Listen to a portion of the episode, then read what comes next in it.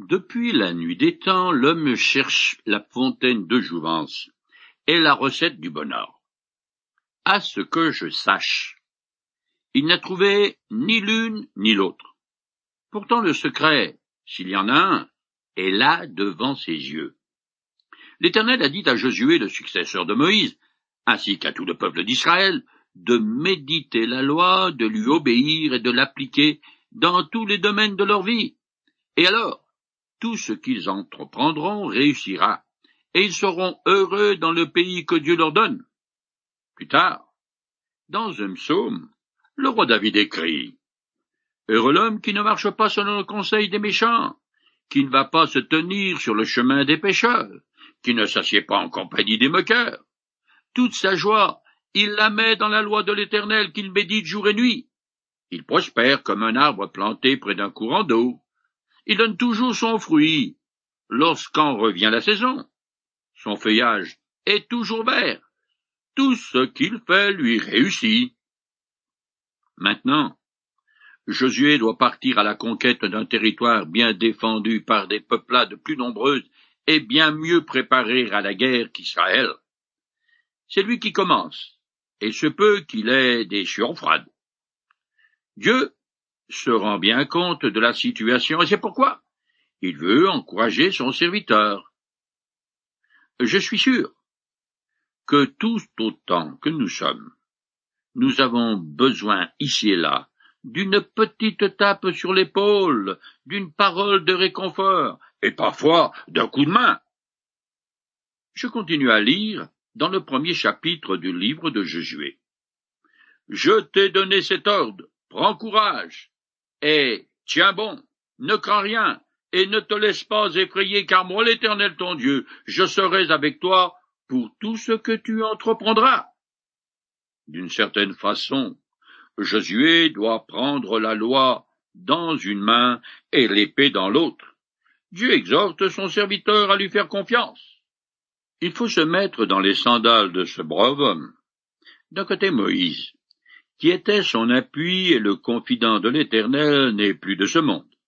De l'autre, un immense peuple indiscipliné, qui a prouvé à maintes reprises qu'il pouvait se retourner contre ses chefs, en moins de temps, qu'il ne faut pas le dire. Devant lui, les Cananéens, bien plus nombreux que les Israélites, bien mieux équipés pour la guerre avec des chars selon la mode égyptienne, et abrités dans des villes puissamment fortifiées. Le peuple d'Israël, avec Josué à sa tête, s'engage dans une campagne militaire évidemment voulue par Dieu. Josué n'est pas un tyran, mais un simple serviteur qui exécute les ordres de son patron.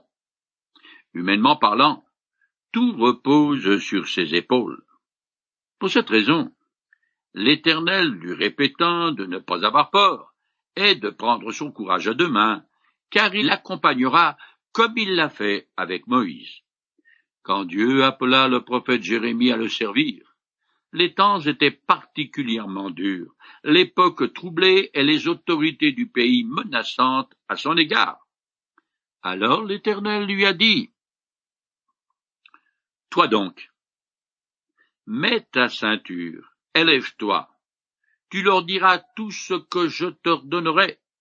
Ne te laisse pas terrifier par eux, sinon c'est moi qui, devant eux, m'en vais te terrifier. Et moi, je fais de toi comme une ville fortifiée, comme un pilier de fer et un rempart de bronze face à tout le pays, face au roi de Juda, à ses ministres, à ses prêtres et à son peuple. Ils vont combattre contre toi, mais ils ne l'emporteront pas, car je suis avec toi, l'Éternel le déclare, je te protégerai. Quand Dieu envoie, il faut obéir, quel que soit l'ordre donné, mais on peut être assuré de sa présence et certain de la réussite de son projet. Dans le Nouveau Testament, nous trouvons aussi des paroles exhortant les croyants à aller de l'avant. L'auteur de l'Épître aux Hébreux écrit Dieu lui-même a dit je ne te délaisserai pas, non, je ne t'abandonnerai jamais. Aussi pouvons-nous dire avec assurance, le Seigneur vient à mon secours, je n'aurai pas de crainte. que pourraient me faire les hommes? Je continue le texte. Josué donna au chef du peuple les ordres suivants. Parcourez le champ et ordonnez au peuple. Préparez-vous des provisions, car dans trois jours vous franchirez le Jourdain que voici pour aller prendre possession du pays que l'Éternel votre Dieu vous donne. L'heure est maintenant venue de passer à l'action. Josué, en tant que commandant suprême de tous les hommes de guerre d'Israël, donne ses ordres aux différents dirigeants de chaque tribu qui font aussi office de chef de corps. Josué est un véritable homme de Dieu et humainement très capable, comme il dirige l'armée depuis déjà très longtemps. Celle-ci est bien organisée et disciplinée, et donc beaucoup plus efficace pour combattre que ne l'était la populace récalcitrante et frondeuse qui était sortie d'Égypte. C'est maintenant que va enfin se réaliser la promesse que l'Éternel a faite à Abraham environ sept siècles plus tôt, quand il lui a dit Je te donnerai, ainsi qu'à ta descendance, ce pays de Canaan, il sera votre propriété pour l'éternité. Il faut savoir que les Israélites ont déjà conquis un territoire à l'est du Jourdain, c'est-à-dire qui se trouve hors du pays que Dieu a promis de donner à Abraham. En effet, suite à leur arrivée dans la région, ils ont été attaqués par deux rois cananéens puissants qui furent totalement décimés suite à cette première campagne militaire victorieuse, un très grand territoire a déjà été saisi. Deux tribus et la moitié d'une autre ont alors demandé à Moïse de leur donner ce territoire en héritage. Il le leur a accordé, mais cette affaire complique un peu les choses pour Josué. Je continue le texte. Aux tribus de Ruben, de Gad et à la demi-tribu de Manassé. Josué s'adressa ainsi. Rappelez-vous ce que vous a ordonné Moïse, le serviteur de l'Éternel. Il vous a dit, L'Éternel, votre Dieu, vous a donné ce pays et vous a accordé une existence paisible. Vos femmes et vos enfants et vos troupeaux peuvent donc rester dans le pays que Moïse vous a donné au-delà du Jourdain. Mais vous tous, qui êtes des hommes de guerre, vous passerez en ordre de bataille en tête de vos frères et vous leur prêterez main forte, jusqu'à ce que l'Éternel votre Dieu leur ait accordé une existence paisible, comme à vous, et qu'eux aussi soient entrés en possession du pays qu'il leur donne. Ensuite vous retournerez au pays qui vous appartient, et vous occuperez cette contrée comme Moïse, le serviteur de l'Éternel, vous a accordé à l'est du Jourdain. Ces deux tribus ennemies avaient promis de participer à la conquête du pays aux côtés de leurs compatriotes, et doivent donc envoyer leurs hommes de guerre au combat, c'est-à-dire ceux qui ont plus de vingt ans et qui sont capables de manier les armes. Josué leur rappelle donc leur promesse. À cette époque cruciale de l'histoire d'Israël, les douze tribus sont très unies à cause de leur foi en l'Éternel, ce qui fait qu'ils constituent une force militaire bien plus formidable que leur petit nombre. Et comme en plus, Dieu combat pour eux, ils sont invincibles. Je continue jusqu'à la fin du chapitre premier. Ils répondirent à Josué, Nous ferons tout ce que tu nous as ordonné, et nous irons partout où tu nous enverras. Nous voulons t'obéir en toutes choses comme nous avons obéi à Moïse. Que l'Éternel, ton Dieu, soit avec toi, comme il a été avec Moïse. Celui qui s'opposera à toute autorité et désobéira à tes ordres sera mis à mort, quelle que soit la chose que tu auras ordonnée. Prends donc courage et tiens bon. Ces paroles rapportées ici expriment l'allégeance du peuple à Josué. Leur nouveau chef à la fois militaire et civil. La suite du récit montre que dans une certaine mesure ils ont tenu parole et se sont joints aux autres tribus pour la conquête. Cependant, ils ont laissé à l'est du Jourdain un contingent important d'hommes de guerre pour assurer la protection de leurs familles et des troupeaux. Cette division au sein de la nation n'est pas grave pour le moment, mais elle contient déjà en germe les graves schismes politiques et la déchéance religieuse qui, après le roi Salomon, détruiront petit à petit le peuple d'Israël. Au premier siècle de notre ère, quand Jésus rendit visite à ce territoire à l'est du Jourdain, les habitants du coin étaient en majorité païens. Ils faisaient l'élevage de porcs, un animal rituellement impur selon la loi de Moïse. De plus, ils ont chassé Jésus, car ils ne voulaient rien avoir à faire avec lui. Voilà ce qu'est devenu la patrie des deux tribus et demie. Le premier chapitre de Josué contient donc trois discours. Tout d'abord, l'Éternel transmet ses ordres, accompagnés de paroles d'encouragement, au nouveau chef humain d'Israël. À son tour, il exhorte le peuple et rappelle leur devoir aux tribus situées à l'est du Jourdain. Enfin, et troisièmement, les Israélites répondent comme un seul homme qui obéiront à la voix de leur chef. Nous arrivons maintenant au chapitre 2 de Josué, un passage où nous faisons connaissance avec Ra, une femme sympathique, mais aux morses, disons, quelque peu légères. De jour, elle est aubergiste et sert des repas bien arrosés. Mais la nuit, c'est son corps qu'elle vend. Cependant, effet remarquable, elle ne reçoit que des louanges dans le Nouveau Testament et fait même partie de la liste des héros de la foi que nous donne l'Épître aux Hébreux. Ce n'est pas tout, car figure aussi dans la généalogie du Christ. Elle est en fait l'arrière-grand-mère du roi David, dont la lignée descend jusqu'à Jésus. En fait, dans les ancêtres du Christ, il y a pas mal de gens pas très catholiques, si je peux me permettre cet abus de langage. Ils ne menaient pas une vie exemplaire. L'histoire racontée dans ce chapitre s'est passée antérieurement, avant que Josué n'ordonne aux hommes de guerre de se préparer au combat. Je commence à leur lire. de Chittim, Josué, fils de Nun, envoya secrètement deux hommes chargés d'une mission de reconnaissance. Il leur donna cette consigne. Allez explorer le pays, en particulier la ville de Jéricho. Ils partirent et, arrivés à Jéricho, ils entrèrent dans la maison d'une prostituée nommée Ra, et y passèrent la nuit. L'envoi d'espions était une pratique courante dans le Proche-Orient ancien.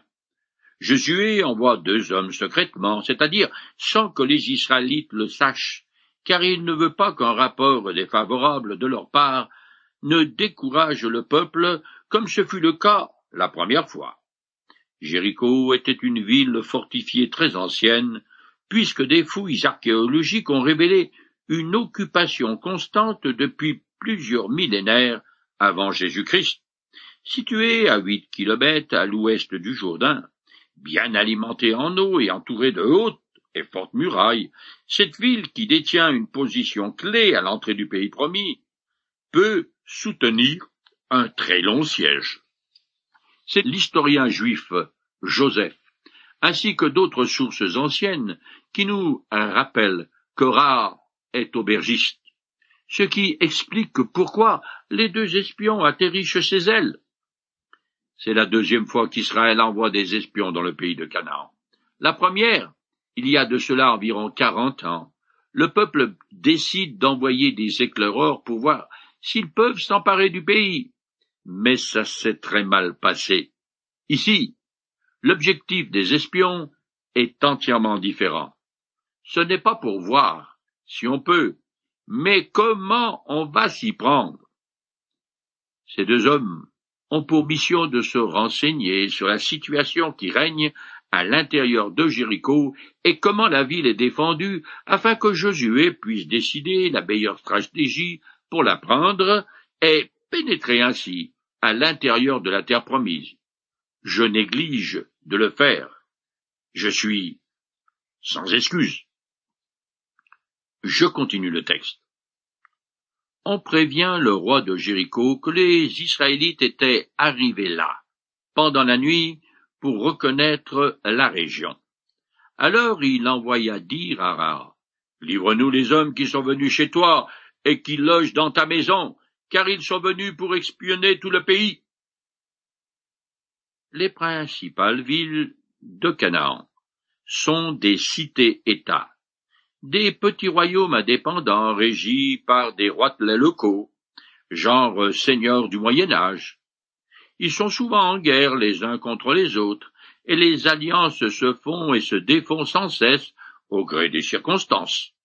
Humainement parlant, L'indépendance des villes-États et l'absence d'unité entre elles ont évidemment contribué au succès des Israélites.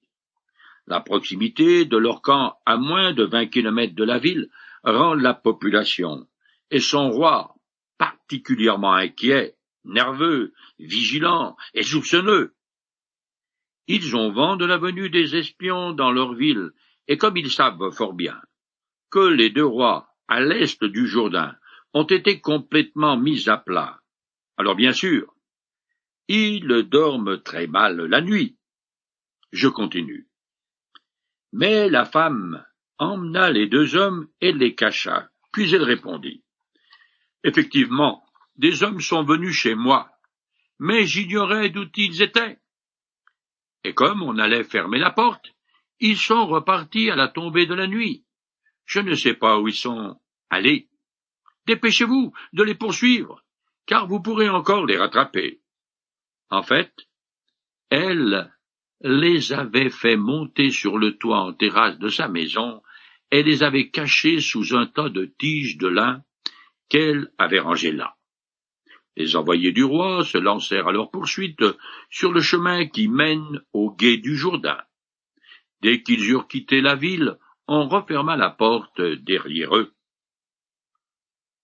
On rencontre plusieurs cas dans les Écritures, où le mensonge est utilisé comme ici, en vue de sauver des vies humaines.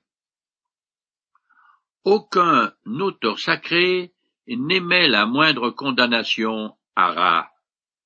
Il passe sous silence sa profession et son mensonge. Par contre, et comme je l'ai dit, ils font l'éloge de sa foi. Selon la perspective biblique, la d'obéissance civile est permise uniquement lorsque les autorités s'opposent à la parole révélée de Dieu. Pour ce qui est de la prise de possession individuelle dans des cas de figure bien précis, c'est une décision qu'il me faut prendre en mon âme et conscience, comme on dit. En Palestine, le lin mûrit en mars, et ses tiges atteignent un mètre. Alors, et encore aujourd'hui, on les étale sur les terrasses des maisons pour les faire sécher. Ils constituent donc une assez bonne cachette.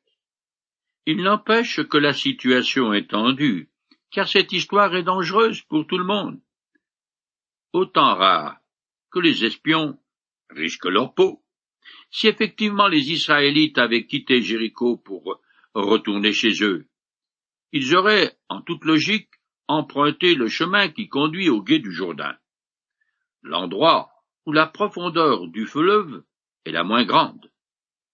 Ceux qui sont à leur poursuite vont bien dans la bonne direction, mais le gibier n'est pas là. Je continue. Ra monta sur la terrasse et vint trouver ses hôtes avant qu'ils ne se couchent.